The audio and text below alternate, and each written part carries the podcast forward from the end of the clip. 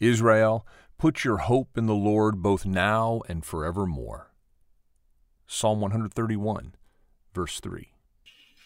It's funny because uh, I'm reading in Exodus right now, and uh, it, it, it, really um, you get a, a, sense of of how um, these people were suffering. I mean, the you know the, the thirst, the desert, uh, the endlessness of the days that reach out to forty years, uh, and they're heading to a good place, a land of milk and honey, uh, but they haven't really gotten there yet. Uh, in another place, uh, the psalmist says, "Why are you? Why is my soul, why is my soul downcast?"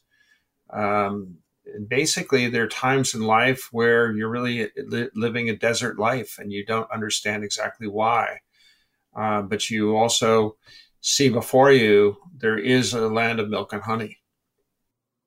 Yeah, this is really a beautiful psalm to uh, abandon anxiety and things that draw of our attention in life and to put our confidence in the Lord. And uh, the psalm goes on. We don't deal with these verses uh, in this book, but it goes on to say, I have calmed and quieted my soul like a weaned child with its mother, like a weaned child is my soul within me. Uh, what a brilliant um, picture of a baby that has been fussing and uh, has now been fed and is at peace. And it's an invitation for us to find our peace in the Lord.